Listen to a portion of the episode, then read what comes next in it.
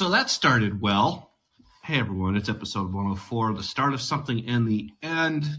Uh, just some live caller rapid reaction to Ron DeSantis's uh, announcement plus Twitter Space, which I think after the glitches were worked out, um, I think I mean he acquainted himself pretty well. It was an interesting discussion where it was kind of like a roundtable and uh, that is something we haven't seen. I liked a tweet from a guy named Mike Solana who said, It's interesting to hear a presidential candidate say stuff again. and I, am thinking back to four years ago, I'm like, Yeah, we really haven't. Um, I wrote today at Spectator, and if, and if you've heard my podcast today, I warned against this very thing that uh, happened, uh, which was Twitter not stress testing their servers for the amount of people that might jump in and join Elon Musk blamed it on his own account, saying that uh, it, it basically straddled his own account and that's what caused everything and whatever. None of that really matters. The media have their story. Um, I don't know in the long run if you know a 10 to 15 minute technical glitch is really going to matter but it's going to matter for headlines and that's all they really care about um, if you have a lot writing on a candidacy uh, as he does, you can't really roll it out that way. So, do I think it's the end of his campaign? No, absolutely not. I do think it's funny that the the narrative yesterday was that why is he doing this on Twitter? No one's going to tune in to see it. To oh, his campaign is over because now everyone's talking about this thing that happened on Twitter. Speaking of technical glitches, hey, are we done? I'm working.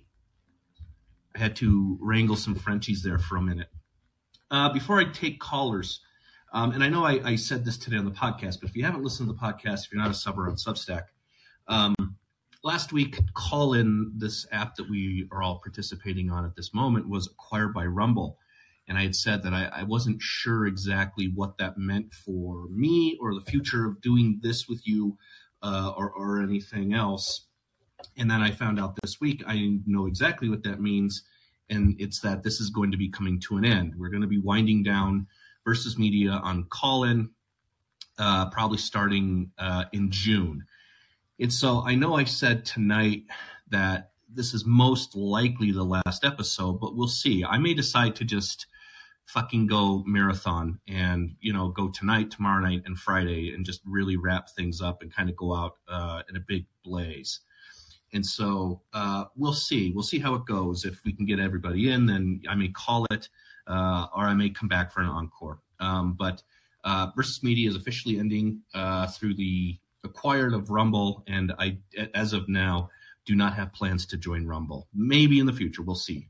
Um, but a few things before I jump into stuff. I said today on the podcast that I think what's been great about Callin, it'd be great if like David Sacks developed an, a, a, listening app that worked instead of Twitter Spaces. You know, that's that was my way uh, way too inside joke listening to the Twitter Spaces with David Sacks.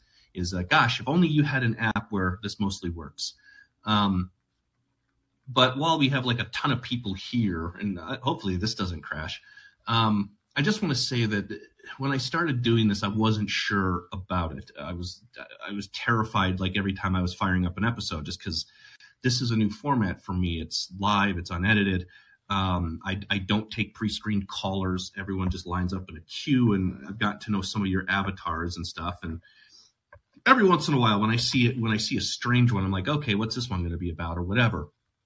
Um, but it was unique and it's something that I learned to really enjoy. And I've, I've learned to enjoy getting to know a lot of you, um, either just through listening, uh, some of you speaking, or what have you. And uh, the thing I like about this app is it really is an app for social media in general. It's not an app for a select few people in media or in culture to sit there and say things and interview each other, and you all have to sit there and listen.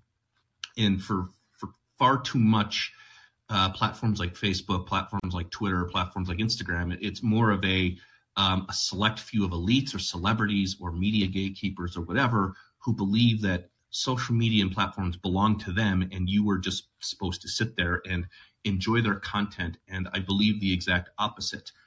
Um, when I was working with Call in the beginning and they were suggesting me to interview guests, and some of them were really well known people um, I immediately pushed back and I said that, that that's not what I do and it's not what I want Callin to be. I want Callin to be a place where um, normie people who generally don't have a platform can come on and talk about their own experience, their own expertise with things, and um, in that way, it's just been such a fun learning experience. I know it's not always pleasant, and I know um, you know people kind of go on and on sometimes and stuff like that, but uh, just a few of these episodes uh, have been so great, and I, I, I point to one in particular that genuinely sticks with me, and it was the school shooting episode after Uvalde, where I think it was Ted Cruz came out and said, you know, we need basically a federal mandate to make schools all one single entrance, and of course the usual lib cool kid media brigade, uh, led by you know bullshit artist Tim Miller decided to get on Twitter and go, how are you going to make all the schools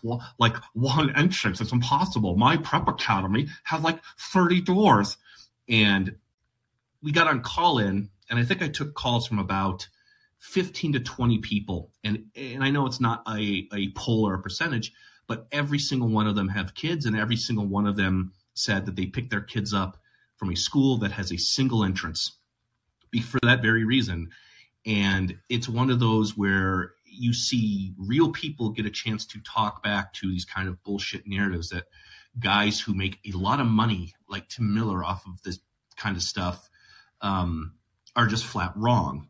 And that's been the joy of Callin for me, and that's been, you know, I hope interesting for you. Um, just a couple weeks ago, I talked to you know two teachers, one in Texas and one in Colorado, about you know what's going on in schools and what's going on at the border, and people at in border communities who are like, yes, I have people like camped out on my lawn right now. and so that has been the value of Callin. Um, and, and, I hope somewhere along the line it, it, it, picks up that way. And even Twitter Spaces to me has kind of become a place where you know a select few of Elon Musk's friends gather to talk to each other. And to me, social media is not about talking to each other. That's old legacy media. That's older punditry and older conservative punditry in particular, where a bunch of smart dudes get in a room and you're just supposed to sit there and listen while they just talk about how smart they are. And I think that that form of punditry is dying, which is why you don't see me doing a lot of it. So I wanted to kind of get that out. I wanted to say thank you to the people who have participated and obviously people who have listened and kept uh, the show up towards the top of Callin pretty much since launch. I, I think we I, we hit number two at one point, uh, only behind Briahna Joy Gray, who is just not going to be defeated because I think she's on here every single night. So that to me is again has been the value of Callin. It's it's you guys. It's not me interviewing people. It's not even me to a certain extent. It's social media belongs to you. It does not belong to a select class of media pundits, as you know was thought for Twitter prior to Elon Musk buying it. And I think that that's something that I hope you take with you and know that uh, versus media is about us versus them. It's not about you know me just ranting and raving. So again, thank you. Um, we're just going to jump in. We're doing rapid reaction. Your first thoughts to DeSantis over on Twitter, uh, over on that other app over there. Um, I'm going to try to get to everyone tonight, but like I said, I know I said this is going to be the last episode, uh, but I think I'm probably just going to go out in, in, in, a blaze of heap and glory here. So we, I may be back tomorrow night and Friday. So if I don't get to you tonight, be sure to jump in the queue tomorrow. I will try to get on pretty much the same time. Uh, I didn't I didn't kind of want to announce that. I just wanted to say this was the last one and then surprise everyone. Um, but pretty much I think June June first is it. Uh, so we have a few days still. So depending on interest and if I can get to people, uh, I'll be back probably tomorrow and Friday, and we'll go out in a huge bang. And maybe we'll just do a three hour marathon. We all get shit faced on Friday. I don't know. So for now, we're talking DeSantis's uh, launch. We're talking about his launch video, what you think of him now as an official candidate. We already have a response from Trump. And this is why I don't think, I don't necessarily think that uh, DeSantis's 20 minute glitch is, is, a, uh, is that huge of a deal because here was Trump's response. Quote Rob, my red button is bigger, better, stronger, and is working. Parentheses, truth. Yours does not. Per my conversation with Kim Jong un of North Korea, soon to become my friend. I don't know. Um, I, I look at this and say you got two choices. One is that, and the other was a 20 minute audio glitch.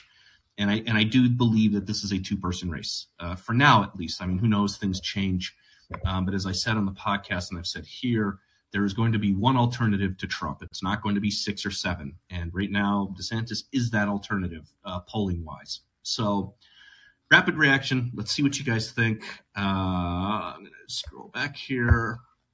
I see a newbie, uh, so hold on a second there for the rest.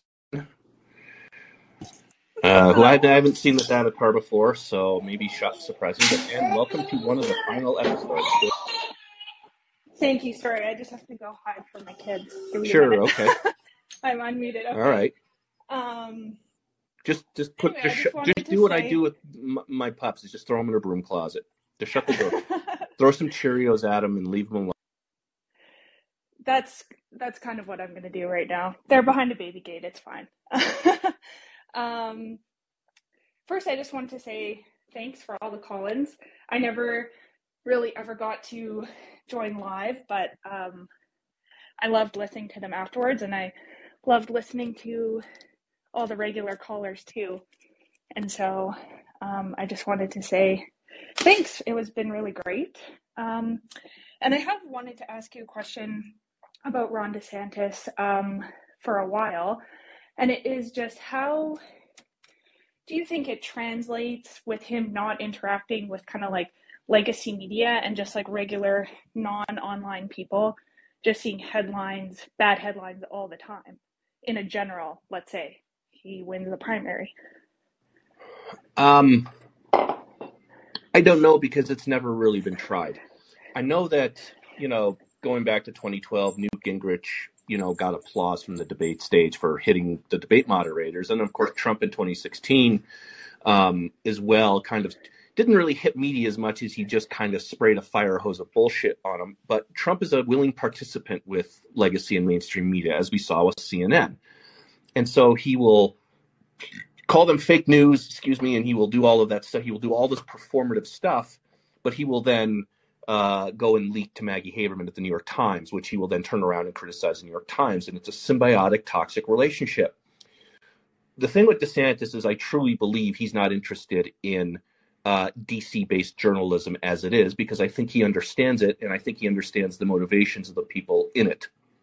And so, um, a classic example is, you know, when he was holding an event in Time Magazine or 60 Minutes was trying to do a thing, he turns right on him. And the difference between him and, say, Trump is DeSantis is very knowledgeable about these events. He's knowledgeable about in culture. He's knowledgeable what people are talking about.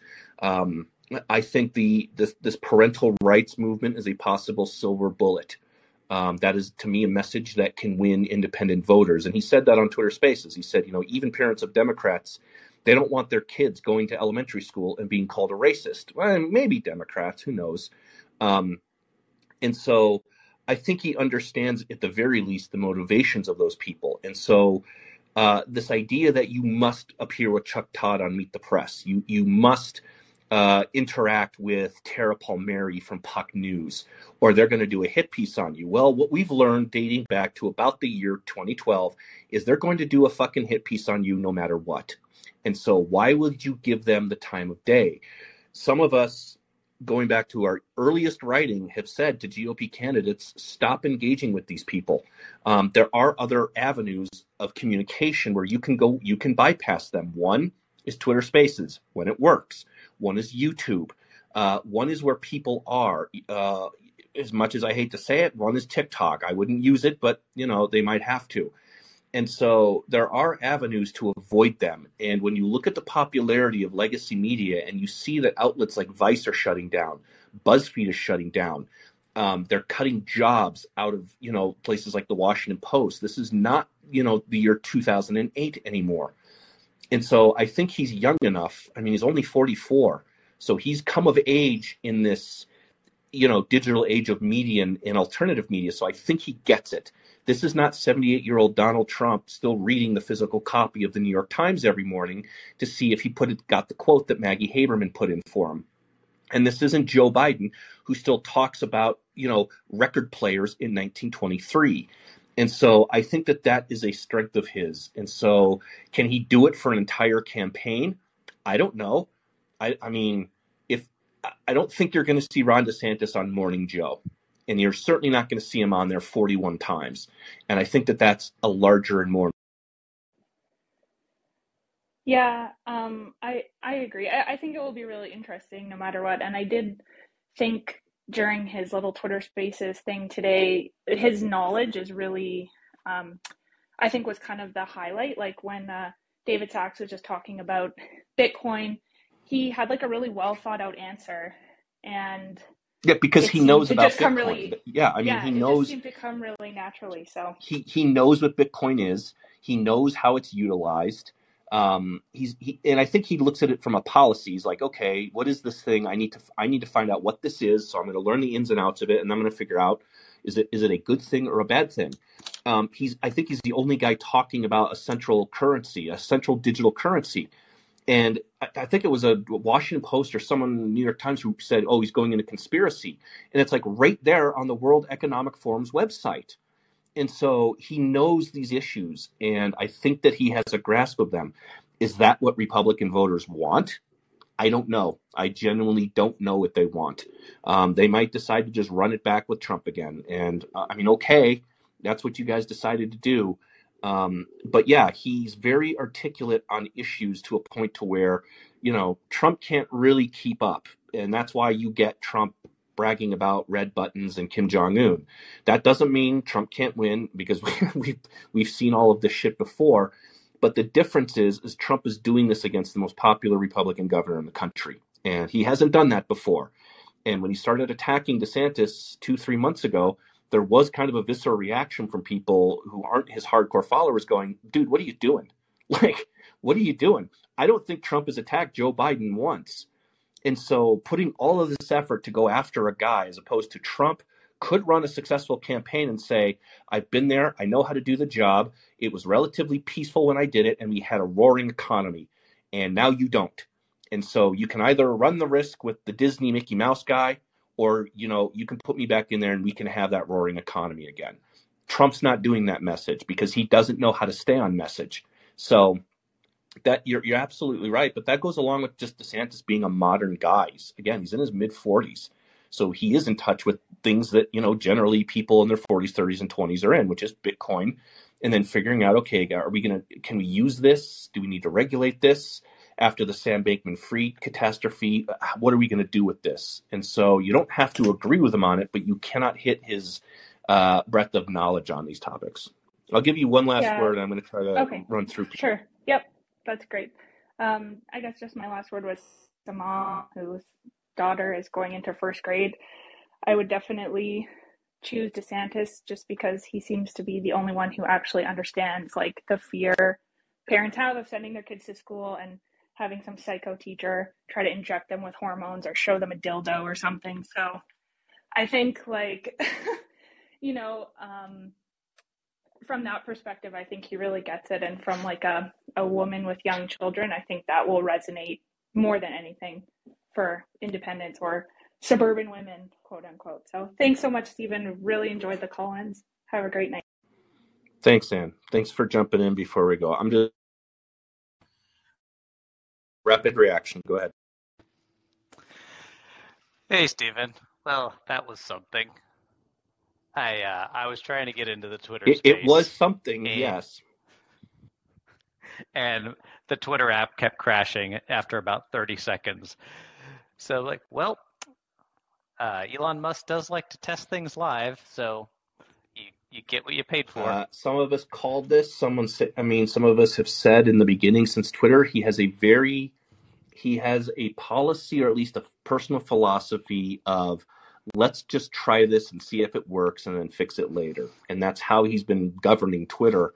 And I mean, I don't, again, I don't think four, five, six months from now we're going to be talking about this, but this is not, uh, if you're DeSantis, I don't think you can put your, your campaign launch, uh, in the hands of that guy and at least you know i think you say we need to make sure everything is fucking stress tested before we start this and Do I blame him for that? No, but this this is going to hand a lot of ammunition, at least to Elon Musk's critics, who said he got rid of all the people at Twitter. I can imagine someone like Ben Collins is enjoying his night, and so I guess that that's going to be on Elon Musk. But uh, this isn't about Elon Musk. This is about you know a guy launching a presidential campaign and a guy who's the only guy within double digit polling of Donald Trump. And so, yeah, not great. Do, do I think it got better and settled down? Sure. But we, I think we all know that if you go and look at every single headline right now, they're not talking about DeSantis's answer on Disney or the supposed Florida. Yeah, I, I was thinking about as this disaster was unfolding of what what would be considered success, and I, I look at the Twitter space and I go, I doubt anybody on Twitter is really going to be swayed one way or another. They're already kind of in their camps of the very online. Yes. If you don't uh, like him, then I, this was a disaster and his campaign is over. Uh, if you are rooting for him, you say, look, they broke the internet, it crashed. I saw someone say it would have been a disaster if it hadn't crashed. Uh, okay. I mean, that's political spin. Um, but yeah, this is why I, I didn't really comment on most of it because you're right. You saw everyone just jump into their corners, and you know, I'm sure uh, the Lincoln crew is probably cutting ads right now because they need Trump and they want Trump, and um, of course, Washington Post is, you know, and Fox and everyone else is hitting him. But he's going to go on Fox News tonight with Trey Gowdy. He's doing two segments, and I think that that's probably going to be what most people actually see. So, yeah, and I think I think the the big metric is going to be what happens tomorrow when the 24 hour fundraising numbers come in. And I think that will be a much bigger indicator of how this launch is going. Because you'll notice Trump did that after his uh, right indictment in New York, and it was paltry. Yeah, I agree with that. And people also, I mean, he's sitting on a mountain of cash. So is this something that he's going to probably overcome rather quickly with ads and states? Yeah, probably. Um, again, the the thing that was interesting to me is the narrative went from "no one's going to hear this, why are you doing it?"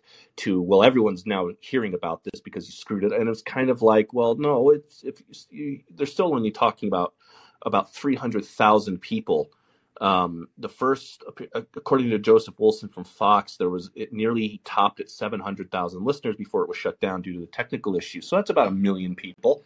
Um, that's not chump change. Um, but yeah, you're right that everyone's going to use this in their own way to either write him off or prop him up or whatever. And I'm kind of, is the guy who said you probably shouldn't have this happen because it's just not a good. Th- of course, I wrote it and then I said it on the podcast, and once again, I've been proven correct. Um, is it something that I really think is going to matter? I, I think probably not. I mean, it, this is going to be a long fucking slog.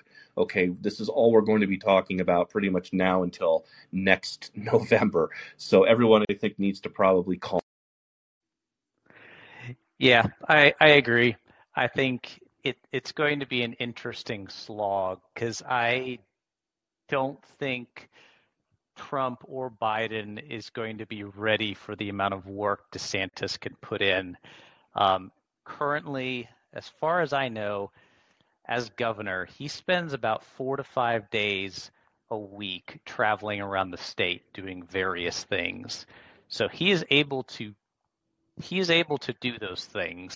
He's able I believe he was going to hit up all counties in Iowa.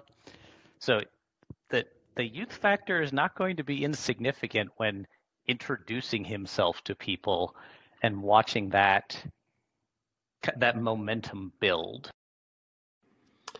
Uh, I agree with that, and it's a physical campaign is what's important. And as I've said, and what Hillary Clinton learned, and what I think Donald Trump learned in 2020 is people vote for who shows up. And so you're absolutely right that I think that he is going to put in the work and what's interesting to me is you have, you know, someone like Nikki Haley who's out been campaigning now for what, two months, and her needle isn't moving.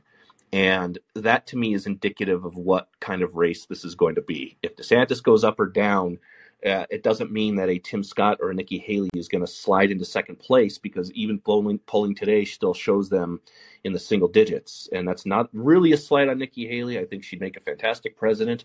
Um, but it is very clearly shaping up to be a two man race, at least for now. And so um, I think guys like Sununu and Christie or whatever, they might look at this Twitter Spaces thing and go, "Oh, gee, now's my shot," and whatever. And it's still just not the polling's not there. And you're right that once the fundraisings come in, and of course he he has ads ready to go, rolling out in in some of these states like Iowa, New Hampshire, South Carolina.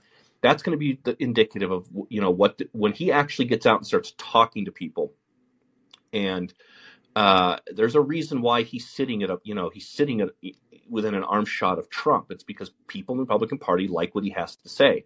So when he gets out there and he starts talking to crowds, he starts talking to voters, it's going to be real interesting to see. And of course, there's going to be journos there, and this, I think DeSantis is very good at picking his fights with journalists. He's very good at you know he'll he'll have a question yelled at him, and he's very good at putting that reporter on the spot and that's the that's the laser like precision I talk about. And he's and again, he's more knowledgeable than Trump just going fake news, you're fake news, and that to me I think is going to be attractive to a lot of voters. But you know, who knows? Right now, trending in the United States hashtag disaster. That's pretty good. I'll give him that. D e d e s a s t e r.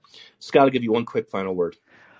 Uh, yeah, disaster is amusing. Yep, I think he's got one heck of a slog, but uh, I I think it's going to be interesting to watch a presidential candidate that isn't going to talk about tax cuts, but actually talk about things that are relevant to people who are who are not nearing retirement. And yeah, that I think that's going to be interesting, and who just flat out ignores the media. I don't think they're really prepared for just the freeze out that's coming for the next year. He's frozen them out for months, which is a big reason why they write he's not ready to handle us or t- handle prime time pieces, and his and his polling hasn't budged in, in places that it matters.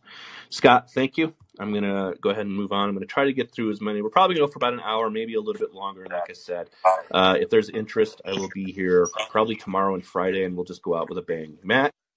I think my my rapid rapid reaction was um, I know it was a Twitter space. So you're not talking to the people who are watching cable news, but take everything out of it. If you just sat down and listened to that, and you're sitting in Iowa and New Hampshire, and you're not on Twitter, and you just listened to that whole recording, I think the opportunity that was missed was I don't know how he's going to fix the country, so to speak. He touched on a couple things um, I think one thing he leans into way too much is he ties everything back to Florida, and I get that. That's like way hit for him to show success and his examples and like his case studies.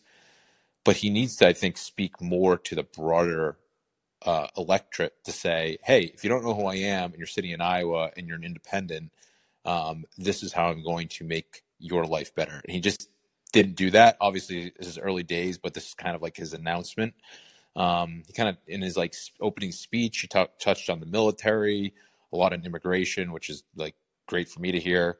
Um, but I don't think his message was really crisp in terms of I'm going to make everyone's lives better and improve the quality of life of this country and get it back on track by doing these three things. I think the kids thing, the family thing, and putting like the responsibility and the ownership back into like the families when it comes to education, I thought that was really good. I think the stuff that he's awesome at, and that like Nikki Haley, Tim Scott, fucking Kamala Harris can't do is he was able to tie and link everything from his experience as governor and then tie it back to how things operate in Washington. He did that with like the central coin. He talked about that from the um, from the education standpoint when he was talking about I think it was like emission standards or whatever. And he just is a really smart dude. Where if you get him in a debate with anybody, he is going to basically be able to articulate and explain things that are really easy to understand. And he doesn't overcomplicate it, but he's very specific and articulate. And I just don't think anybody, he just needs to get on the debate stage with Biden. I think the problem the opportunity is I don't know how the fuck he's going to cut through like a 25% of Trump's like dedicated base. Like I don't know how you peel those guys off at all. Um, you you may not you may not need them. Yeah, that's it, I mean that's the honest truth. And if I'm DeSantis's people, you don't look at it that way. You don't. You, I mean, Kari Lake well, State. Does Kari he need Lake them State, to get through the primary, Miller? Kari Lake's statement was uh, in Arizona. I don't want John McCain's voters, and it cost her the election. Right. It arguably cost her that election because that's when 100%. people are like, okay, fuck you then. So you you don't insult them. You don't uh, you don't overtly show aggression, but I think you look at it and you say, you know, we don't need his 20% of voters um, because we're going to bring in more independents. Um, we might bring in Democrats who actually genuinely think, and I know a few who actually genuinely think fucking Trump getting the nomination again, he could win again. So in open primaries, you're going to get Democrats who might vote for DeSantis. Yeah. And so, I mean, I don't know. This is, you know, this is pure speculation on my part. But I guess I look at it and say I agree that Trump has a following that they're never they're never going to leave him for anybody ever. Like they're never going to do that. And so if you know that going in and if you know what the numbers are at least and if, if it's like 12 13 14% of the electorate uh, as far as the gop base then you know that you can replace that and as i said yeah the primary is important but when you say he needs to get on a debate stage with biden i mean i, I guess i look at this and i say this general election, if it's DeSantis versus Biden, is four states. It's Georgia, it's Arizona, it's Pennsylvania, and then it's one of others. It's Michigan, Wisconsin, any of those. Those are your three states. And you go down the line and you say, can Trump win Georgia? Probably not. Can Trump win Arizona? Probably not. And that's all she wrote. That's the end of the Yep. election. And that's kind of the hard truth people in, you know, states that don't matter uh, they don't really want to hear. Now, there's usually a state or two that comes close and surprises. Um, I think Oregon, believe it or not, could could be something that's kind of in play. The question is, DeSantis smart enough to go to those places? Is DeSantis smart enough to go to California? You know, and say, look at your shithole state that Gavin Newsom has given, and 650,000 of you have chosen my state instead. So obviously, he's not going to give that message, but you get what I'm saying. And yeah, so and, and Trump, the Trump most registered won. Republicans in the United States are in California. I think it's like six and a half million or five and a half Yeah. million. So does that mean he's going to win California? No. No, as I said, you know, people vote for who shows up, and Hillary Clinton learned that lesson. That you know, Trump went to Wisconsin, and people are like, what the fuck is he going to Wisconsin?" And then he goes to Michigan, and people are like, "Why the fuck is he going to Michigan?" And he, and it's just simply because he showed up and she didn't. And so, if Biden thinks that he has certain states wrapped up, you start to look at some of those borderline states, and you say, "I'm going to go to that fucking state," or you bluff and you spend a lot of time in Wisconsin, you get Biden's people going, why the fuck's he spending so much time in Wisconsin? What's our polling look like? You know, and that's all you do. And so it's it's all about just kind of outmaneuvering these things. I think Yeah. what I think what DeSantis did, you brought up Iowa. And I think what DeSantis did by going to Des Moines after Trump called his rally off, I think that that's going to have a bigger effect than a glitch on Twitter Spaces. hundred percent. Yeah, yeah. I don't think the glitch was anything. I think, I mean, it was. It'll be headlines for Politico, but it's going to be forgotten about in a in a month. People are just going to either not know he was on and go, "What are you talking about?" or the people that knew he was on that are going to not vote for him because of the glitch. They were never going to fucking vote for him because of the glitch. Um, I think the other thing too is, and you and I kind of disagree on this because I think you always say Trump. Um, I think the one thing, the one message that he needs to bring up more often is Trump is a one term president and they're going to make his life living hell. You need a youthful guy who can be in there for eight years because of how fucked up things are.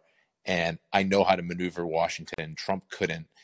I need we need eight years. I can do the job and I can deliver results. Trump's a one term guy and he's not gonna get anything done. Why are we wasting our time with that? And I know Trump you always say Trump will say, No, they owe me another term, Russia, He will blah. absolutely say that, and he'll probably say He it will. He the will. campaign. Let him say. Let him say that. Then let him say that. I think that's the one tactic that I have not heard anybody, anybody, fucking any of these candidates say.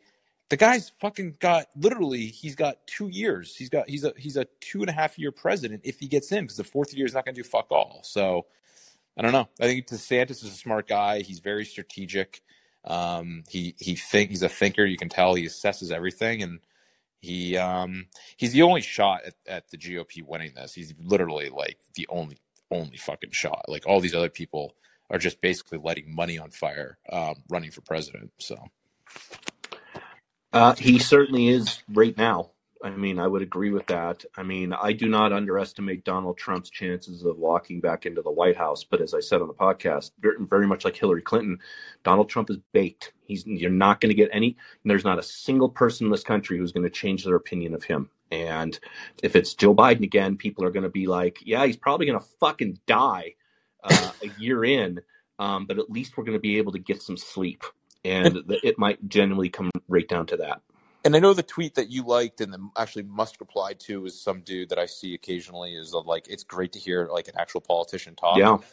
That is that is the headline from this because the guy can talk. He sounds relatable. And if you put Nikki Haley up there to Kamala Harris, like none of these people can give you a straight fucking answer or sound conversational or interesting or knowledgeable. They just give you this put any of them on a Twitter Spaces, you are just gonna get like you're just not going to get a very interesting conversation. So, I, I think I think there is a clear distinction. Trump candidate and a post-Trump candidate, and I think that that's maybe the largest distinction between somebody like this. John, you're up. Go ahead. We still got some time, so I'm going to try to get through as many people as possible. We have a huge queue, so if I don't, um, just keep your eyes open for an encore. Yeah, no, I, I only caught the end of it. Um, uh, I didn't realize what time it was happening at, but uh, so I, I missed the, the glitch and the, the crashing earlier.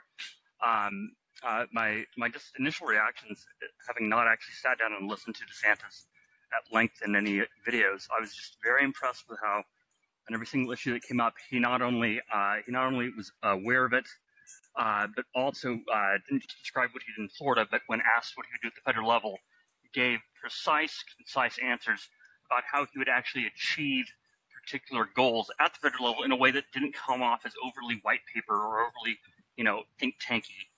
Um, and so the impression I just got out of that was, you know, the Trump fan, the Trump fans say the Trump fights. Well, it seems to me like DeSantis actually knows how to win. Um, you know, he's going to take the fight to it, and he and he's got the chops to be able to actually uh, implement um, the goals that he has. And so I, I, thought that was very impressive. And if he can um, translate that uh, into kind of a, a wider uh, a wider message that goes beyond kind of a long form dudes chatting podcast space, um, I, I think it'll be very very effective. I think his message of we need to break this culture of losing is a very effective one behind the scenes with donors, um, with people who might endorse him and uh, I don't want to say establishment or anything like that, but just behind the scenes, uh, I think that that's I think that that's a very good message. And when he says that, when he said he's clearly referencing Trump in some ways, but I think he's just referencing bad candidates, and who are all obviously Trump endorsed candidates. Um, and Trump's usual retort to that is, "Well, I didn't lose. I'm not lose. I, that election was rigged." And that's the part where people who I think back Trump, you know, not in a cultish kind of way, not in a you know, I'm with you to the end kind of way, a paid consultant kind of way. Um, I think that that's when they, they want Trump to just you know say so, and he doesn't. He just says, "Not it's, it's rigged. Everything's rigged."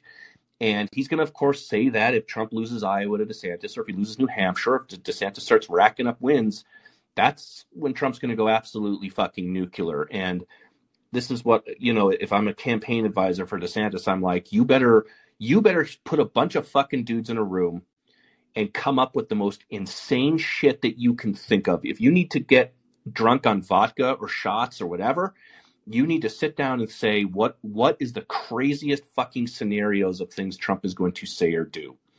And nothing's off limits. Nothing. Nothing. And you start game planning for those and so and all the way down to the realistic things that, that might happen. And so trump will start screaming that the primaries are rigged and then he's going to say i'm taking my voters we're going to write in and he can't obviously because of sore loser laws. Um, and that's to me again when rubber meets the road about uh, we're going to learn a lot very quickly about how this race is going to go. And so um, I, I do agree with you. He's articulate in a way that we haven't heard from other candidates. And i think he I think he knows the issue. He picks the right issues that I think people are genuinely they may not care about, but they're genuinely affected by. Uh, if you have a if you're a parent and you have a kid in school, you're you're going to listen to what he's saying uh, because then you're like, yeah, holy shit, this is happening at my school. Um, I think his message on COVID is going to be extremely effective if he goes there correctly. Um, and so he has things that I think he can hit that everyone experienced. So, I mean, there's not a single person either listening to this or in, uh, in this country that wasn't affected by COVID, the lockdowns, businesses closing, and then riots being allowed to happen, all being egged on by our national media. And so, if you can hone that message, and there's people are saying this was two years ago, nobody's thinking about it. Uh-uh people are thinking about w- what the government can do going forward. As we saw Biden try to use the OSHA mandate, and then he tried to use it to, to forgive student loan debt. And Biden's just going to make that go to the Supreme Court so he can use that to continue hammering the Supreme Court. And so the issue is not we need a reckoning on COVID. The issue is we need to make sure that this never fucking happens again, ever, period. And I think that that's probably his strongest selling point. And Trump's going to have to defend his record on a lot of this stuff. And no, not all of it is Trump's fault. And I do give leeway for the fact that we didn't really, we hadn't gone through this before. Um, but the simple fact is that they got a lot wrong. And until we, you know, account for that, DeSantis is going to be from a from a place of strength on there. He had an interesting answer in the Twitter space, and this is what he's good at. Is but this can be can also be used against him when he was asked about Disney, he said almost no one made more money for Disney during the pandemic because I'm the guy that fought to keep their park open. And I think that that's just a home run, but people are going to say, oh, so you made more money for Disney than anyone? Oh, but that grooming company? So that's an easy comeback. Um, he has very clear strengths and he has uh, he has some weaknesses, but his weaknesses are not as glaring as some other candidates in, in the race. Nobody is talking about Tim Scott today and I, I, don't think people are going to talk about them going forward. And this is where you know a guy like Chris Sununu or Liz Cheney or Chris Christie they need to seriously sit down and go, are we really going to go through this, um, or do we just sit this whole stupid food fight out? And so th- those are the options right now. I'll give you. A, yeah. Um, uh, since I didn't hear the whole thing, um, uh, one thing I'm just kind of wondering about, given I've I've heard a lot of uh, commentators kind of commenting on on the, uh, the fact that uh, the only way to beat Trump is to go directly at him, right? Uh, that you can't kind of go around him. And I and I don't know if he actually addressed uh, uh, why he should why people should vote for him instead of Trump, um, and why he should be elected, uh, you know, over Trump. Why Trump isn't qualified or why Trump is a bad choice. Um, and so I'm just wondering, you know, unless we have Christie get in and actually do the right thing by doing a murder suicide a, a debate against Trump, um, the the the, the way that Sanders is, is going here, it, it seems that, that there's glancing blows and, and kind of, you know, implied comparisons with Trump. And if he's running for the, if he's running with his eye on the general, then it seems to me that, that he's kind of, uh, he's kind of maybe being very deft here, um, in, in really just showing, look, look, I'm, I'm appealing to you on what I'm going to be running for in November, uh, rather than, uh, just trying to pander to the base. But I, I don't know what you think on that, uh, and whether, and how much he has to directly uh, make the case against Trump, or whether doing that just makes him into the alternative Trump, and there's really nothing to go on. I think he has to make Trump defend his record as president, in particular on COVID and Anthony Fauci. I think it's that simple. You're, you're I was not going to go. The thing is, is the nickname and stuff like that. I think that takes care of itself because you had a lot of people and voters who, when you know Fox is interviewing them, and they're like, "We're just over this." It's funny when it's Jeb Bush. It's funny when it's a guy you don't really like, but when it's kind of the face of, I mean, people forget DeSantis is really kind of the face of Joe Biden's COVID policies of being the guy standing up to all of that. He's the guy that had the Grim Reaper on the beach, you know, telling people they're going to die because of Ron DeSantis. Trump was largely absent for a, a, a lot of that post presidency. Trump was too busy golfing. And so that allowed DeSantis's profile to raise, which is gave him, the, you know, the ammunition and the profile that he needs to uh, run this campaign. And so I don't, I don't think going right at Trump. I don't think you don't have to go like Marco Rubio, you know, small hands, whatever, too late. I just think you have to, you just have to basically make Trump defend parts of his record that are questionable in the sense of if we put Donald Trump back in office, is he going to do whatever unelected bureaucrats tell him to do again? I think it's that simple. And Trump, he can scream on so, Truth Social or whatever, but it's really going to come down to a debate stage. And Trump has said he's not going to participate in debates. And I don't think people are going to go for that. Um, I, I think Trump is counting on the fact that he can carry, you know, 52% of the vote again in a plurality. But I think it's a different dynamic than 2016. Now, having idiots like Asa Hutchinson jump in the race or Chris Christie jump in the race, guys who have zero shot um, and don't use their big brains like Pompeo and Larry Hogan, that obviously can split the plurality. And, you know, when you count up right now all the candidates that are splitting two, three, four, five percent of the vote, uh, DeSantis, you know, it, that's assuming they all go to DeSantis. You see a two man race. And so I don't know about being the alternative to Trump.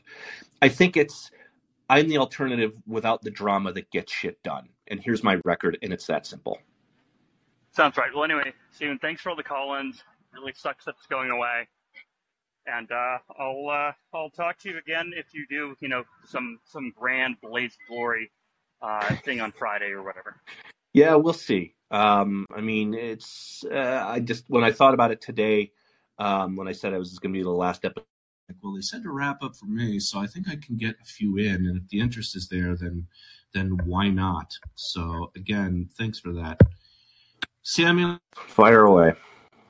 Yeah, I'll, I'll try to be brief. Um, I feel like every like I'm not going to pretend that I don't think that this was a massive fuck up because I do. Like at the end of the day, it just seems like a risk that wasn't necessary. But I feel like everyone's treating it like number one, you only get one first impression, and then the fact is that this isn't his first impression. He's not some unknown. Um, and number two, they're acting like this is the one and only campaign. They're like, go shake voters' hands. It's like, you, you think he's not going to be doing that? And like, if you look at a schedule, so he did that with Musk. He is on Mark Levin tonight on radio eight thirty. I didn't know that. He's was on, he, and he's, He's on, on- with Trey Gowdy right now. So that's Yep. that's And then that's where my night goes. I have to go back and watch. and then he's on with Erick Erickson tomorrow morning, and then there was somewhere else on radio he's going to be tomorrow morning as well. So it's a full on media blitz for him. So like, and, and again, they're treating like, well, this was his announcement, and they kind of build it as such. But it's not like he's going to go on Trey Gowdy and not say I'm running for president. He's going to say, yeah, I'm running for president. So I just don't think it matters that much. I feel like it's kind of similar to the Iowa caucuses in 2020 Granted, that got kicked out of the news because of COVID. But like, if you remember, the Dems completely fucked up their caucus in Iowa in 2020, and two days later, it was out of the news, even though it was like a historic fuck up. Um, and really, just kind of the last thing I wanted to note: uh, Tim Scott raised two million dollars in about 24 hours, according to uh, DeSantis's press secretary Bryan Griffin. And this is on the campaign, but this is what they're saying. They say that they raised a million dollars in the first hour. So, I mean, we'll see if that if that's a one hour um, peak or if um, you know tomorrow we find out he raised twenty million dollars over the first twenty four And you, hours. you also have to Um, but consider people were going to do that as soon as he launched. They don't even give a shit about the Twitter space. They were just waiting for the official launch. He launches the video, and it's like, okay, I'm donating, and that's it. Yep, exactly. So, I mean, and okay, let's see here from DeSantis's campaign manager. Um, they said that they had one million people trying to get into the spaces room. Again, I don't know if that's horseshit or not, but that's what they're saying. It's the only way Um, they can spin it. but I, They can say the interest was so high that it crashed, and you know and that's like I that's. I mean, it's le- you can argue it's legitimate. I look at this and say we, he was being warned this was going to happen, and those of us who've been paying attention to how Elon how Elon Musk runs things, um, we we warned you not to do that. At least don't do it as a launch. You know, do it as an Yeah, as an event exactly. at twelve. just Do done it as a do it as a, an as event. Yeah, do it as an event at twelve noon on a Wednesday after you've launched, and then you give Elon the platform. I do think it was interesting that it turned more into like a typical Twitter space with DeSantis as the guest. So I, I mean, I don't, I don't really think it really helps or hurts in the long run. Yeah, I just think it doesn't matter. I think they could have avoided it, but again, in a week we'll be talking about something else, and everyone will have moved on. He'll have raised a bunch of money, like there was even wait, wait um, until he goes on Joe Rogan. Oh, see that, and he'll be the only one who goes on, except for maybe Trump. But I don't think Trump would do it. But like, they're not going to invite Haley or Scott because, like, one of the previous callers, they're just fucking boring. Like I, I like Tim Scott. Uh, I liked Haley. She's really kind of been pissing me off recently, but like I would still vote for her. But she's definitely not my first option. Like neither is Scott. And again, DeSantis just raised half that half the amount of money Scott raised in 24 hours in an hour allegedly. He's going to have a ton more by tomorrow. He already had like 80 some million in the bank from his governor's campaign that was unused that can be transferred to a super PAC. They're already talking about all these Wall Street donors who basically are saying he's going to have unlimited funds, which is going to be end up being correct. Um, you know, his super PAC is going to raise ungodly amounts of money.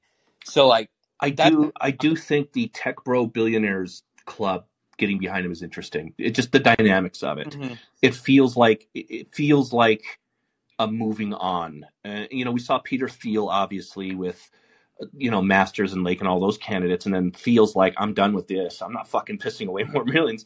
And then when he was asked, "What about DeSantis?" he go, "Oh yeah, I'd support him." And it feels like a bit of a turning of the page that you have guys like Sacks, Musk, whatever, and holding fundraisers and putting him in, you know, and I think a lot, lot of it has to do with his COVID stances and the vaccine stuff and the, you know, the masking and whatever. Um, but I do think it's interesting that those are the people that are kind of throwing their weight behind him because Trump doesn't have that, and he, you know, that's a very forward way of thinking. So, um, I, I don't know, and I, I don't really have any specific things to add to that. But it is just interesting that he's getting that demo, he's getting those guys behind him. Yeah, and I the last things I'll say is just, um, yeah, I mean, if if this was the price you had to pay for to get Elon Musk's endorsement later on, I think it's probably going to work out fine. Um, and I, the last thing is just like everyone who's saying that this is too online, this this is too online, this is horrible, this is a disaster. Yes, it was probably too online, but you also are too online if you think that this is going to break his campaign. Look, the boomer, the boomers who are watching Fox with DeSantis right now don't know what Twitter is, don't know what the hell happened on Twitter, and don't give a fuck. So like, they're acting like this was too online, but simultaneously, him failing too online is going to affect his entire campaign. And it's like, you people need to calm down. It is May of 2023. We have a year of this. You know, we have another year at least. Like, everyone just needs to take a chill pill, but we'll see how it goes. Let's just hope that, you know, something works out positive. yeah. Well, that's I mean that's my other thought is that you better hope that this isn't like a uh, that this becomes a pattern or a habit, and so Yeah, that's um, if it happens again, that will be like a red flag going on. or just I, unforced, just a continuous line of unforced errors will be something that people are going to notice. So, yeah. Well, thanks. all right, Samuel, uh, we'll go for about we'll go for probably 10, 15 more minutes. Uh, like I said, um, probably look at jumping back tomorrow uh, if I don't get to you. And I see a lot of regulars back there that uh, I want to try and get to before we wrap this whole party up for good. So uh, if I don't get to you, just note that I'm going to try to be here tomorrow and Friday to and finally just go out with a bang. And maybe, depending on how it looks next week, maybe next week as well. So on my week off, even that's I care. What can I say? Hey, Stephen. Um, speaking of way too online, I I noticed that the Capitol Hill Press Corps, um, who, by the way, I don't think get nearly enough criticism or disdain that they deserve for for carrying water for the Democrats. Um, they were all feverishly tweeting uh, during the technical difficulties, and then I think a Slack channel message must have gone out because they all immediately stopped as soon as it it resumed, and you know they they certainly didn't have anything to say about uh, the content uh, of the discussion, um, you know, uh, as it as it was. But um, one other thing I wanted to to note was um, I just don't think that Trump's base, which everybody seems to estimate is thirty eight percent roughly uh, of the voting population, is is that strong. Um, I, I know that he has a very loud uh, group of people online and you know out in public, but you know, eh, eh, just from personal experience, everyone I've talked to who supported him in 16 or 20 doesn't want him to run again. And there are a number of other people who think, well, personally, I'd rather have Trump, but they know that he isn't going to pull in independents or suburban women uh, or people who supported him the first time around. So I, just think that that uh, some of these polls, early primary polls, and I know it's a long campaign, are, are just a bit inflated. Um, and you know, if DeSantis can run this campaign, you know, the right way, as a lot of people have discussed here tonight, I, I think he does have a good shot. So I just saw someone on Twitter say, "Boy, a, a boring option that isn't Joe Biden sure sounds like a winner to me right now." Yeah, I, I I think think that's a good way of putting it. I mean, it's just, do you want do you want to go through the shit with Trump again? And some people say, yeah, because he was robbed and whatever, he's our greatest president, and that's all fine. I've I've taken to not arguing with people about that anymore. Um, but it's it, it's really what it is, and it's not a you know, see, I told you so tour. It really is just, and I wrote this at Spectator. I don't think Trump knows why he's running again. He had he's not putting forward any real new policies, and this is not the same country it was even four years ago. And so I look at this and say, well, he's running for him. He's running to basically avenge a loss that he doesn't think he lost and he was robbed. And again, you're probably going to hear during. I said I joked that he would do it once he's in office. I get a third term he's going to do it during the campaign. He's gonna say he's they're gonna get it out of him. Either some, you know media is going to ask him a question, you know, flat out to get him to say it like, yes, I want a third term, and then it becomes, you know, do we really want to go through fucking January 6th again? And that's what it's going to be. And so again, I've kind of quit trying to convince voters. they're going to do what they want to do is what I've learned from, you know, the Trump years. And so it's up to them. You know, all I am is I'm the I'm the Batman Begins dot gif. That's what I am. I'm not I'm not going to kill you, but I'm I don't have to save you, and that's kind of where I'm at. Yeah, and just it, the question is how many of those people realize, yes, I'd prefer Trump. I'd rather have him, but I know he can't beat Biden, so I I'm to don't go I don't think they get that far. I think I think that they if you're talking about Trump's hardcore base, they believe that the election was stolen, and therefore they're going to vote out of spite. Yeah, and I, I just think that that um that that hardcore base is smaller than than people are, you know, projecting it to be going into the primary. But anyway, thanks. Hope hope hope. uh, By the way, is Versus Media gonna do maybe live on another platform or? I don't know yet. Um, if there was a way to continue doing this um, in a way that's feasible, then I would probably look at doing it. I've considered doing Twitter Spaces um, because uh, I, I would just maybe move over there and do it. Um, but the answer is I don't know. I'm still I'm not over. I, I kind of figured when it was bought out, two things would happen. Rumble would keep it as it is, change the name, and keep the platform, absorb it into Rumble and keep it as it is. But Rumble is a pretty much a video streaming service. Um, or it would just it would be it would fold and it would go away. And then i got the notice that it's folding. And so um, they're like kind of you know wrap up your your things. And i don't even know if the app is going to stay. So if if you have one of these that you fondly remember of or if that you participated in then be, be sure to record it and keep it for yourself because i don't know. So the answer is i don't know. Um, if i can find a format like this if if substack offers maybe in the future a live format like this um, i would definitely consider doing it over there um, and so i don't know that's not to give you that kind of answer but i'm still just kind of getting my head about uh, wrapping all of this up Right on. Well, I'll hop up, hop off. Thanks. thanks porter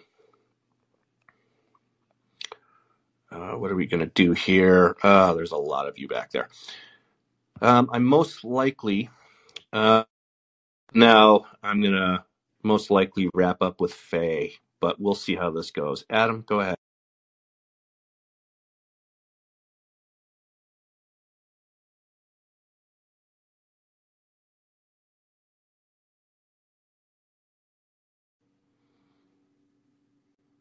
Adam, go ahead and unmute your microphone. Oh Or, yeah, hey, or, yeah, or the room is just going to crash, and then if it crashes, I'm not coming back. That's that's the difference between me and Elon. Is if this room crashes, I'm done. Go ahead. yeah. That was uh, yeah, that was my Twitter Spaces. Uh, you know, just uh, playing a prank on you there. Um, you know, I um, I guess you know a lot of people have said a lot of different things, um, kind of on my list here. Um, you know, I guess what kind of what's interesting to me is um, just you know how you know he, he literally has an answer for everything and how knowledgeable he is on every subject. And you know when they they compare you know the media wants to talk about someone like uh, you know mayor pete right who's intellectual and rhodes scholar and all this. Well i mean you've got someone that went to was it yale or harvard right? Um, he's an intellectual. He's a lawyer um, an army veteran. He's only 44 years old. He's accomplished so much. He's governor of you know the third biggest state in the country and you know all they want to do is make him sound like he's a you know a little short dummy or whatever it's just crazy that people if people actually believe that kind of stuff Um, you're right that he he he just does. He does have he does have an answer for just about everything. So um, it's a question of I think he can get mirrored down in using I don't want to say too many words, but he can almost get mirrored down in giving too long of an answers and almost too many details. So I think he probably needs to hone in and focus a bit more on some of that stuff. But I mean, yeah, th- to say that these media profiles to say that he's awkward in social situations or you know he just he can't handle this stuff like that it's and then video comes out and it's just you you know what they're doing and so my favorite profile was one of um my favorite profile was the former congressman who said he would rather go home to his wife than come out for beers. And once in a while you know you got to do that. And i'm just like who the what? Like that's terrible. you're crit- like the media's criticizing him for not hanging out for happy hours? Like what the hell are you even talking about? How does that re- that to me is one of the things that shows just completely how out of touch congress and our media is. Like they think that that's a bad thing. And that's something that when you know somebody hears he's like oh he wants to go home and hang out with his family? Like i do. I mean that was a fun one to me. And it was just like wh- where do you guys think that this is a criticism? And half of those things that they think are critical of him and this is kind of one of the things of how he got built up and he is like trump this way which is half the time when you're trying to criticize him you only make him sound fucking cooler. And that's that to me is a kind of secret power that i think he has. And even trump's run into that Oh yeah, I mean absolutely. I uh, I completely agree with that. It's kind of like when they when they uh, tried to uh, pin uh, pin down Mike Pence by saying that he calls his wife mama in front of his family, like that's some sort of um, you know like weird or creepy thing. Like that's that's just common. That's just normal, you know, for like a conservative man to talk to his wife I that don't know. Mike Pence is kind of a weird square. Let's let's put that one out there. But I, I get what you're Yeah, saying. But yeah, yeah, yeah. You're right. Pence is another one that we haven't even brought up. That's you know should Probably really be in at some point. reconsidering if he if he wants to jump. You know, speaking of the Trump, the whole Trump side of it, you know, we've all talked a lot about, you know, DeSantis tonight. And, um, I mean, he's just obvious, I mean, just above and beyond the best choice for where our, you know, I mean, I feel like he feels like he has a duty to, to, to be president. Like he, he wants to fix this country. And, um, you know, do you think that when Trump, if Trump loses the nomination, is he going to go scorched earth and tell all his supporters, like he did in Georgia, not to go vote? And we're going to have a bunch of people sitting out the election and all this nonsense. I think he will tell his supporters that. The question then becomes the ironic thing about doing that is if you recall in 2016, those of us who said, I just said I'm not going to vote for Donald Trump no matter what, it was, well, you have to, or Hillary is president. You don't have a choice. Yeah, and now you're going to have let's let's say in a world where DeSantis is a nominee, and I do think Trump will tell his supporters that don't vote for him, stay home, um, and they will happily do that. And if you were to say to them, "Well, you have to vote for DeSantis because it's either that or Kamala Harris," um, because Joe Biden's going to, like I said, he's going to fucking die a year into his term, if that. Yeah. And that's just that their eyes are going to glaze over, and it doesn't matter. And this is what I've told you know, you see a lot of DeSantis defenders on Twitter or whatever, and they they tweet at Laura Loomer fifty times a day, and I just go, they don't fucking care. Like they don't care what you're saying. Like what? So why do you even? Why do you even bother with this? Like they don't give a shit. And once you realize that, it, you know, it's you save yourself a lot of sanity and energy. And so, if Trump doesn't get the nominee, does he go scorched earth? Yeah, absolutely. He'll tell you know people to stay home, just like he did, like you said in Georgia. Um, he may threaten to go third party, but we have sore loser laws that Trump won't even get on the ballot in several states. So, okay, do that. He'll say to write him in. Um, Trump could probably get a very healthy write in vote in the sense of a write in vote. Um, but ultimately, at that point, I just think you say it doesn't fucking matter. If DeSantis is nominee, that's the nominee, and Trump can say and do whatever he wants. So, does he go out and actively campaign against him? Yeah, probably. He'll probably still hold rallies and do all of that stuff. And I think as the at that point, when the GOP voting base, if if they do vote for this guy and they decide to move on, because that's what really a vote for DeSantis is. It's a vote to turn the page. Yeah. And it depends on are they ready to do this. Um, would they do this a sec a next Trump loss? Because if Trump loses this one, he's running again in 2028, and I hope people are prepared for that. When he's 84, yeah, I mean he will, and so.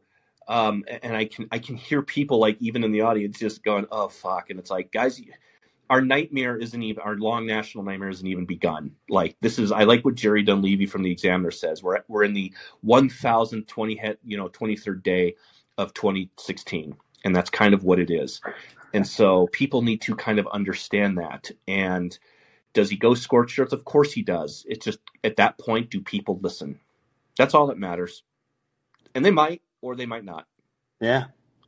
Yeah. I mean, like you said, I guess we'll see. You know, um, you know, I was gonna say one last thing, and you know, I, I can't obviously change the rules of the primary, and this has been long standing for you know how other candidates are, but I mean, I think, I mean, just watching someone like Tim Scott announce that he was going to run for president and the fact that Asa Hutchinson even, I mean, is even still in there and it's been like two months and no one's even said his name, you know, like, what is the point of this? Like, we, we know, we know who people are interested in. And I guess what I'm saying is like, you know, um, uh, Chris Christie, for example, instead of putting all his energy into running for president because he's not going to win, he could absolutely go to DeSantis's camp and just use every all the dirt. I mean, he's been in rooms with Trump. He's been in, you know, um, the ruthless interview that he caught a lot of shit for. Um, you know, he was he was on the debate squad, you know, helping him prepare for Biden. He knows Trump. He knows his ticks. He knows what he wants to say, what he won't. He could annihilate him if he if he him and DeSantis teamed up behind the scenes. And you know, Haley could do that. She was in the administration.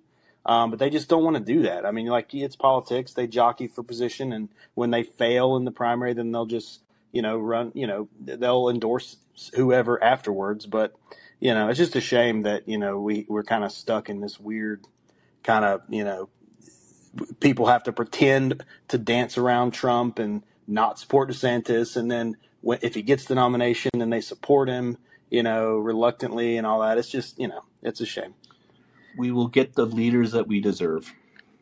And it's pretty much that simple. Thanks, Adam. I move on here to Faye. Um, I'm gonna Faye's gonna wrap up for tonight, guys. Um, I, I'm I'm gonna pull an executive decision, and I will be back tomorrow night. I know, Chet. I'm sorry.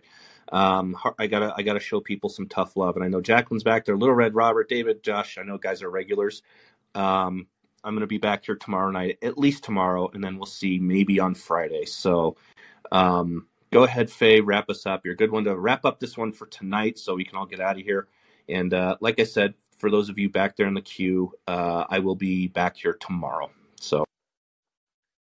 Good evening. Um, I know it's been a while, but I when I heard this might be your last one, although it turns out to have been a clickbaity thing yeah, for you to do.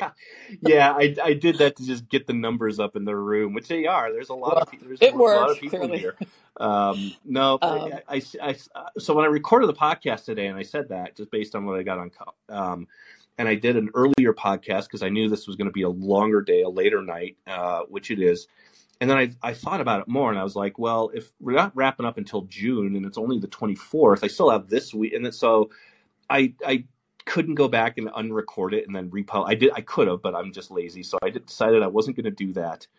Um, so, and I thought about it. I'm like, you know what? We're just, we're just going to go out with a bang here. You know, we'll, we'll pull a marathon. We'll all get shit faced on Friday. We'll cry, we'll laugh, and then we'll, you know, turn the lights off and burn the place down. So, I, but, uh, I did just want to echo the sentiments of some of your former callers that I've very much enjoyed, even if I haven't always called in, just listening in. It's been a good forum to hear from all kinds of people, as you noted. So I'm sorry to see it go away, and hopefully something will come up in its place in the future. Yeah, I mean, I one of the things I try to at least pride on a little bit is just being accessible to an audience. You know, I, I know that there's the punditry class out there, and like I said, I think it's more rampant on the right than it is on the left. That they just they they like to hear they like to hear themselves talk in the sense of how smart they are, and when they open their mouths, the organ you know the organ plays and the chirrup trumpets play, and some of you might know people that I'm talking about, and I think a lot of that ironically led to Donald Trump. Is you know these people you know they stopped talking to places like college campuses. And when you stop doing that, something fills the void. And sometimes that something is Milo Yiannopoulos. And when that happens, and you don't get to sit there and bitch, and that's what a lot of those guys did, you know, when some of that Trump friendly crew started doing that stuff. And I'm kind of like, well, when did you guys stop talking to these people? Um, a, a perfect example, and and for the most part, I respect all of these guys. Don't get me wrong, we what was it two three years ago there was a there was a debate between David French, Sohrab Ahmari, and moderated by Ross Douthat. Oh yes, I remember that. And I've said this before, but this is just because it's this episode. It's worth refreshing. Is and like I said, I've, on some level or whatever, I'm friendly with all those guys. I respect them all, whatever. And you, know, you don't have to agree with them and stuff. And I and I agree with a lot of criticisms on on all of them. Trust me. Um, but my main criticism is who is this for? Like, I know that it, it- people went to it and it sold out and whatever, and I thought, who the fuck is this debate? Who's who is this helping in the conservative sphere? Um, and especially in conservative media, like who who is this for? Is this for you, the audience? No, this is for David and Sohrab to flex their big brains against each other. That doesn't interest me. That doesn't interest a lot of people. And I kind of noted that, you know, you have these three guys who are over here on a yacht debating each other, and just like 50 yards away is a makeshift raft with the GOP uh, voting base or whatever fucking drowning. And you know what? If Trump's giant boat comes and fishes them out of the water, you don't get to complain when they say, Thank you, Mr. Trump. We're indebted to you for saving us. And so that's kind of my biggest complaint with that section of conservative punditry. So, one thing as someone who a lot of this just literally landed on my face, um, I've always just tried to say I want to be more accessible. Um, I want to talk to people. I want to listen to people so I don't ever become that. Uh, because as we've seen, when that happens, very bad shit happens. And so I've always just kind of said, you know, don't ever get to that point where you don't have time for people um, or, or anything like that. And so I'm I'm I'm my own little independent band off in the corner. So I'm you know I'm not selling out arenas here or anything. But that's that's one of the reasons I like this, and it's one of the reasons I like talking to several different kinds of people um, on several different topics because you know I, I put my pants on one leg at a time like the rest of you. Well, uh, we appreciate it. And, you know, in terms of DeSantis, I just have a couple quick thoughts. Um, I was deeply annoyed by what happened with the Twitter Spaces. Not surprised, but it was uh, it was something that I'll get over. I think ultimately, if you're really concerned about what's important, you will get over the Twitter Spaces issues.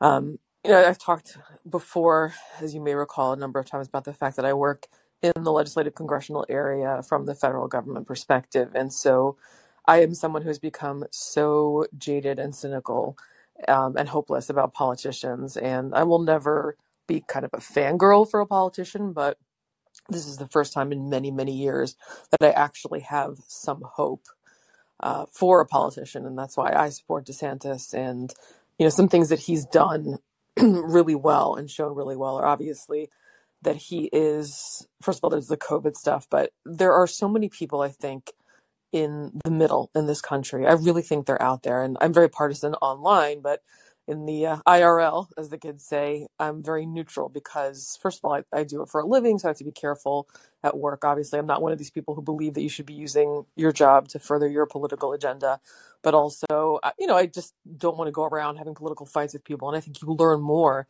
by just sort of staying quiet and neutral and listening.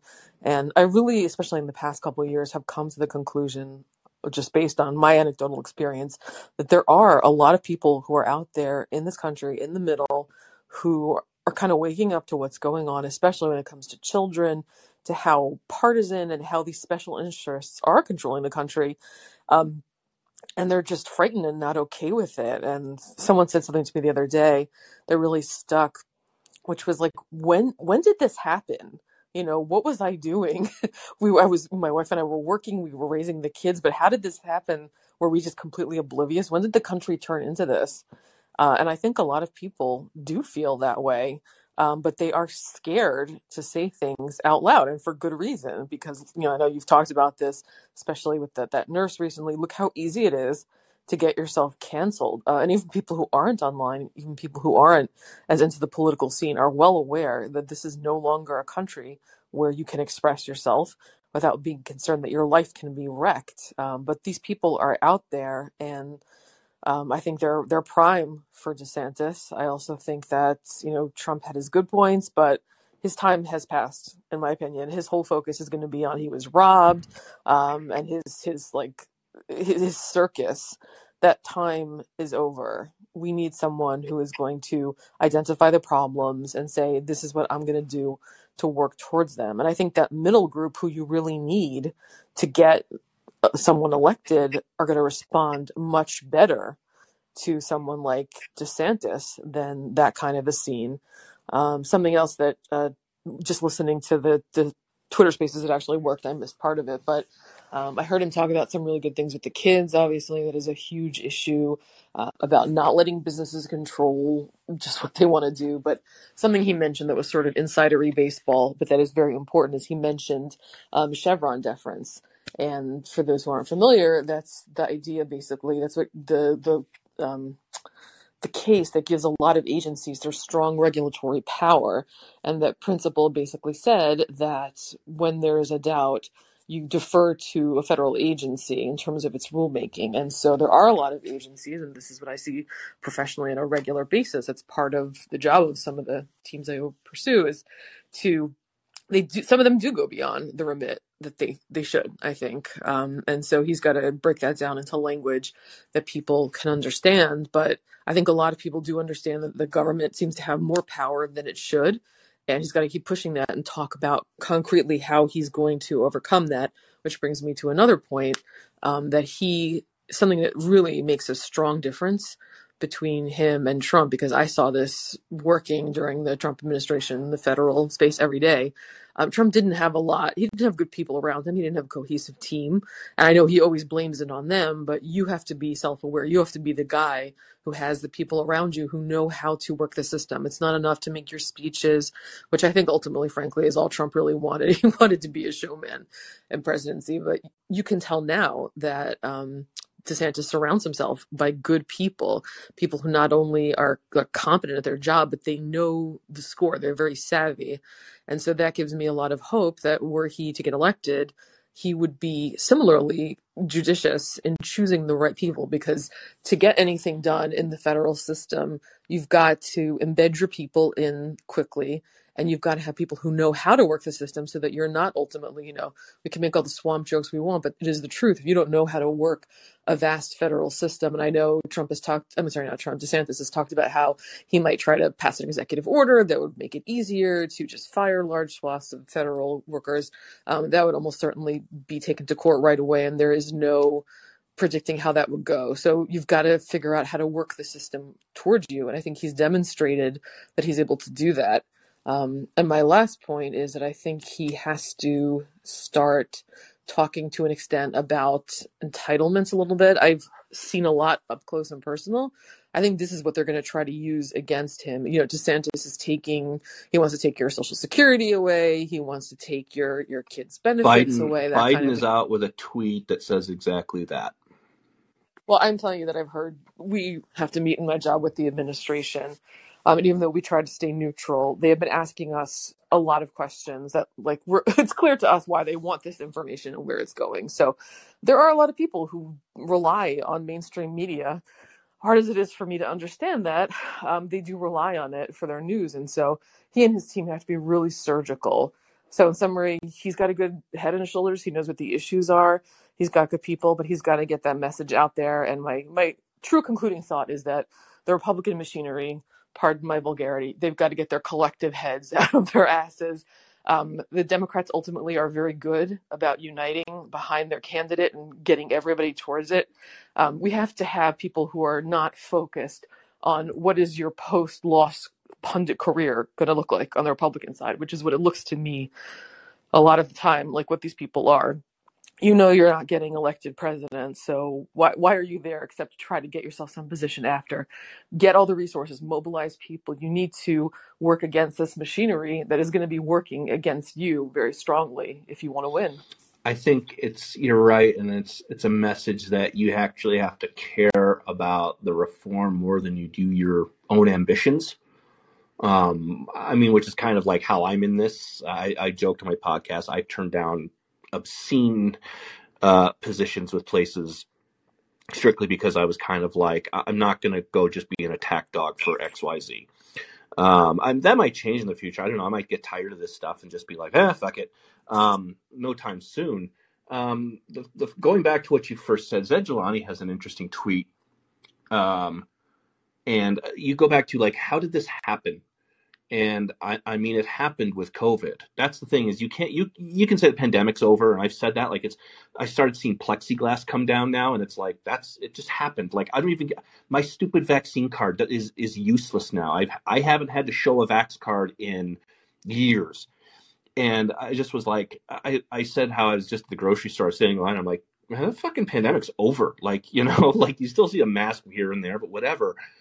And but when you ask when did everything change, it's because we live in a post-COVID world, and and there that is a reality um, all the way from the from the legislative state to the bureaucratic state to the medical state um, that is still going to be in place. And what happened was is parents were fine shuffling their kids off to school, even even conservative Republican parents. They were just like, just go to school and yes, I get it. You're being fucking brainwashed and it's this shit. And then you come home and you can kind of correct course. And it's like, just leave me alone. I'm having wine now, please. And then you shuffle them off to school and, and whatever. And what COVID showed with Zoom classes and stuff is, you know, when teachers are like going into some critical race theory shit and you hear parent in the background, like, what, what the fuck? Did you just call my eight year old a racist? What the fuck are you on? You know, and going into the Zoom stuff that's that revealed a lot because parents were tied to their kids' education. They were first person there to see it. And that's what woke a lot of people up. And Zaid Jilani has an interesting point about DeSantis and his strength. And he says DeSantis isn't really telling the story of how he became a contender. It was during COVID, millions of kids were locked out of schools despite paying taxes to operate them. DeSantis opened them, was called every name in the book, and still stood his ground. And I think that that's that's the distinction he needs to make. He needs to realize how he got to being the one alternative to Trump, and that was pretty much it. He became the face of uh, uh anti COVID policies and anti COVID, you could argue anti COVID authoritarianism. And then when YouTube, you know, took off his video with Dr. Bhattacharya and the Surgeon General, and it was like, why is YouTube banning, you know, an Oxford professor and a Harvard professor? Like, it's like you guys started going into the mainstream. It's not like he was out here meeting with RFK Jr. on stuff over here, okay? Excuse me. And so I think he needs to capture more of that message. And again, it's it is May of 2023, folks. You need to pace yourselves. It's this shit gets like people are going to start announcing for president a year into the president's term just for money purposes, and we just have to deal with that reality. Um, but I think that that's where he kind of has to go at Trump. Every time Trump hits him on something COVID related, you just punch him right back. And so, and again, you just say you did whatever Anthony Fauci and Deborah Birx told you to. That I think that that's the argument. And once you put lay it out like that, I don't think Trump can make a a, a real cohesive um, argument against it. And so he can say that these were the health experts, and I was only following. And it's like, but you're the alpha male, aren't you? Like isn't the decision yours as the president in the end to you know hear different aspects of this? And you have trump out there saying you know i basically did whatever fauci told me to. And you're going to see those ads and you're going to either see those through super pacs or it'll be you know i'm ron desantis and i endorse this message. And that to me is when shit gets real and that to me is when you're going to learn is he really in this to win it? Um, he sounded more convincing than Tim Scott did. And I talked about Tim Scott didn't believe himself. Like he, he kind of had this air of, I don't even really know what I'm doing up here. It's just, it's a good moment. It's my time. And hey, I could probably get a cabinet position or a VP slot out of this. Um, that's how I felt about Tim Scott. And I said with Tim Scott is he's a he's a guy you elect once the country's restored, you know, and we're not there. And that's just the simple facts of it. And so I think DeSantis needs to remind people about COVID. He, he can talk about how he kept things open and stuff, but I think he needs to really tell the story and say, you guys remember when your kid wasn't allowed to go to school? Do you remember when they were filling uh, skate parks with sand? Do you remember when they were, you know, boarding off basketball hoops? And I, I think he needs to re-energize a little bit of that righteous anger. And then he needs to say, and then the media said it was still okay to go out and protest. So not only did you lose your business to COVID, you then lost your business to fucking rioters in 2020. And I think if he channels that, um, I think if he channels a lot of that pent up shit, um, as well as on top of keeping schools open and, and saying, I am never, ever going to let that happen as president, ever. Um, you know, I think that he has a really good shot. Yeah, he's got to say, I fought for my state and we won, and I'll fight for you as a country. Um, because I think that's what Uh, so many people need, not just, you know, with the medical establishment, with everything, but everything that's happening with transgenderism, with kids. I mean, I don't know anyone who is fine with walking into Target in the kids section and having, like, here's a bathing suit where you you you, you Yeah, came to Target, you thing with came for them. That's like the, the heart of you know white suburban woman, well, not just white, but you know, yeah, the thing with the, the and the thing with North Face just blew my mind um, because now they're doing the stuff in the kids section, and I'm one of these guys where I kind of pull back on the a little bit of the hysteria of grooming and stuff like that. Um, I think you have a valid argument when you make a when you make it a medical argument. When you start shouting groomer, groomer, groomer like that, I'm kind of like, eh, you're going to kind of lose a lot of people. When And you put stuff in the kids fucking, I see these kids in the section of North Face, and I just go, God damn it, they're fucking grooming them. Like, you like you just say that. suits, It's like, bathing suits with you know yeah. whatever those things are. You can't not call that you know and it's also i mean but on the other on the other hand it is it is a it is a company they can sell what they want um and you do have a right to not buy and i do think you, uh, conservative media Well, I can mean, my say hey here's here's what they're point selling go after North. My point is to go after North Face or Target or whatever. It's to show that like they are reflecting the culture. Yes Ultimately, they're i would argue that is their ad teams see what's on tiktok and they're trying to get youth yeah. obviously they they, they want eyeballs is what they want and they want dollars and so they think that what's happening on Instagram and TikTok is representative of the culture at large because they themselves are very usually very progressive and they say this is the way that we can sell our product. There is nothing funnier to me than and we and we're coming up on Pride Summer now. At first they had a week and now they had a month and now they have the Isn't it like the whole year summer. round at this point? It's Yeah, transgender I, I mean it's it, Pride Pride Christmas is probably next year. Um, but I think it's funny that there's a call to be more inclusive from companies and then companies are like oh we're just going to make a gazillion fucking dollars off this shit and they've like corporatized uh, pride it reminds me of like what they did to south by southwest where south by southwest was this great music festival. It was cool and you go down there and everybody's friendly and whatever you might have random hookups or whatever like that and then companies figured out oh we can get in on this and they completely corporatized uh, south by southwest in austin. And that to me is like what companies are doing to pride. And soon it's going to be you know pride brought to you by you know target brought to you by burger king. We we have a wrapper and it's so funny that those communities just like willingly go along with that stuff like you're you're selling out your your this cause of equality and whatever have you and i really do think this thing with north face i'm like how if you are if you are gay and you are an, an outdoor enthusiast and you go hiking with your partner and your dog and whatever, um, how do you look at that thing with North Face and just go, "Are you making fun of me right now?" Like, it feels like you're fucking making fun of me because I don't go hiking in fucking parachute boots and and six inch platform heels.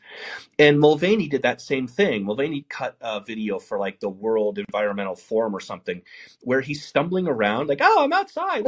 And it's like Well, everything he are you does is a parody taking of a shit on me? Like like what are you doing?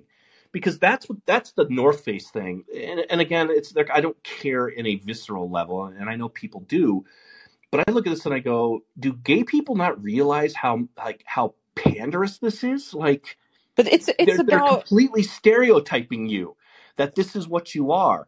And I can tell you, uh, I I know gay people. I have gay friends, and none of them fucking act like that.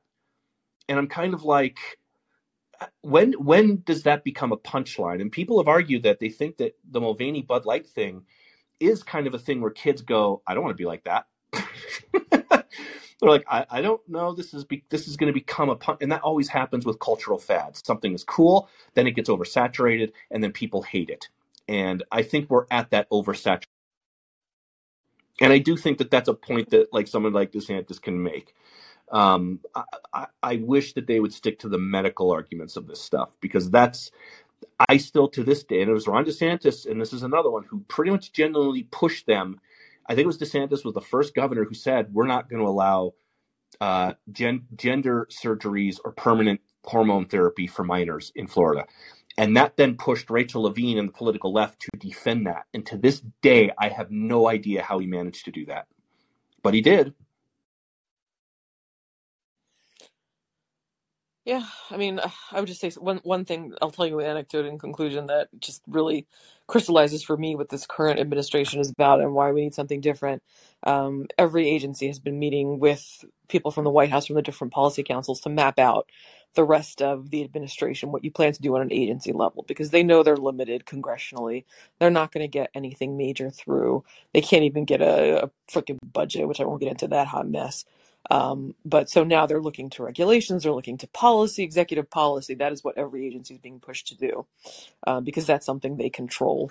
And so we have to come up with a list of what we're going to do, and they come back and tell us their Christmas wish list, and we go back and forth. And um, you know, even a lot of the agencies who are more operate, some of the agencies who are more operational and less political don't want to do this stuff. And so it's interesting to kind of like have back and forth and we had this meeting last week and they kept telling us they wanted us to put this one thing on our agenda which is it's going to publish publicly. And i kept saying look like you know we're not going to be able to do that. We have no legal basis for it. We have a very conservative general counsel which is good. Um there we don't have oper- there's no that, that's outside our remit. What you're telling us is not going to happen. Um and we've already agreed to do these five other things that are probably impossible, but we're trying to do them. So take take the L, you know, or take the W on the other things. And this guy who's fairly high up in the administration actually says, "Okay, we'll just put it on your agenda anyway. Um, I know you're not going to do it, but it's important that we message it to our partners, our advocacy partners. So you're saying flat out that you want us to put something on our it's called a unified agenda, like the regulations. You know it's a lie." Um, but the, your whole purpose is to message to your advocacy partners for these special interests that you're looking out for them. That's what your government is about now. And there was just something about it. I mean, it's not necessarily the craziest statement from a political standpoint, but it just got to me. And I'm thinking, like, I am tired of having a government or administration that seems to focus solely on special interests and, and delivering everything to your, your little buddies who got you into That's office and who are going to be your that's jump Joe off Biden's bread and butter. He's been in Washington for 50 years, and anyone who's shocked when they see Neera Tanden pop up as a special advisor, you're absolutely right. That's who he, that's who he is. And that's the distinction Trump failed to make in 2020. He should have said, Joe Biden's coming in here and saying he wants to change things. And he's been in Washington, D.C. longer than most of you have been alive. And that to me was the fatal flaw that Trump made because Trump can't make those points. He doesn't stay focused enough.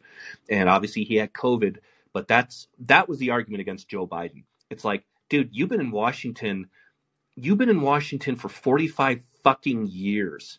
And what have you done? What what have you done to make the country better? And I mean, if you're if you were around even as a wee lad like I was in the 80s, Joe Biden was a national punchline until Obama like picked him off the fucking pile and made him assassination insurance. And I mean, he and to make him into this image of grandfatherly elder statesman, it's a fucking joke. And everything anybody who's in DC knows that it's a joke. Like he Biden is a national punchline. And I mean, you, you can make an argument that people just said, well, if we already went crazy with Trump, how fucking crazy really is this guy? And you're right that, you know, I've talked with people and they think that, I mean, this is going to go down as the most corrupt administration in modern history. Just that's all they're, that's all Biden and his buddies are about is just favors for friends. That's all it is. I mean, I will tell you, this is the third administration I'm in, and I've never been in one where they don't at least pretend to give a damn about the oh yeah, no, you're right because they don't have to because they know that the media is in their pocket and that the Oh, other yeah. option is probably Donald Trump. That's why And I want so DeSantis to stand up and say and explicitly, look at what this administration has looked out for. I'm I'm here for you. This is what yeah, not in a pandering way, but just I mean, you know. look at look at the comments on parents alone, where Joe Biden's like they belo- their, their kids belong to all of us as he's standing next to Randi as he's standing next to Randi Weingarten, Yeah. and I'm like, if I'm the DeSantis campaign, you put Randi fucking Weingarten in ads, and you say you say Joe Biden is about protecting teachers unions, and everything he's done up to this point shows that. I was about keeping your kid's school open while Randi Weingarten was trying to shut it down and sue me to keep to for keeping it open. And I guess I look at it and I say, I think he's smart enough to make that message. Um, again, he has 18 months to do it, and uh, and I'll give you a quick word here, and we're going to wrap up. But those are the things where you know at least you say we're hoping for this to happen. And so, you know, if he's smart enough to do it, then there's a good chance he wins. And um, it, but if a string of errors like that Twitter launch, which to me isn't a big deal, but if they start to pile up, then you're probably just going to say, well, fuck, I guess we're running it back. I'll give you a last word. No, I think that was it. I, I, I it's nice to have at least some nascent hope, and I, I hope that he he continues to have good people around him. I hope to like get out there, talk to the voters, tell them what's important, um, what you're gonna do, and and you know, fingers crossed. I guess what else is there to say? Yeah, that's never that's never a good poli- policy and politics. Is fingers crossed, but who knows? Well, I didn't say that's the only thing you should do. Yeah, right. So I think ev- I, I would just say everybody has to get out there um, and be more active and encourage others as well.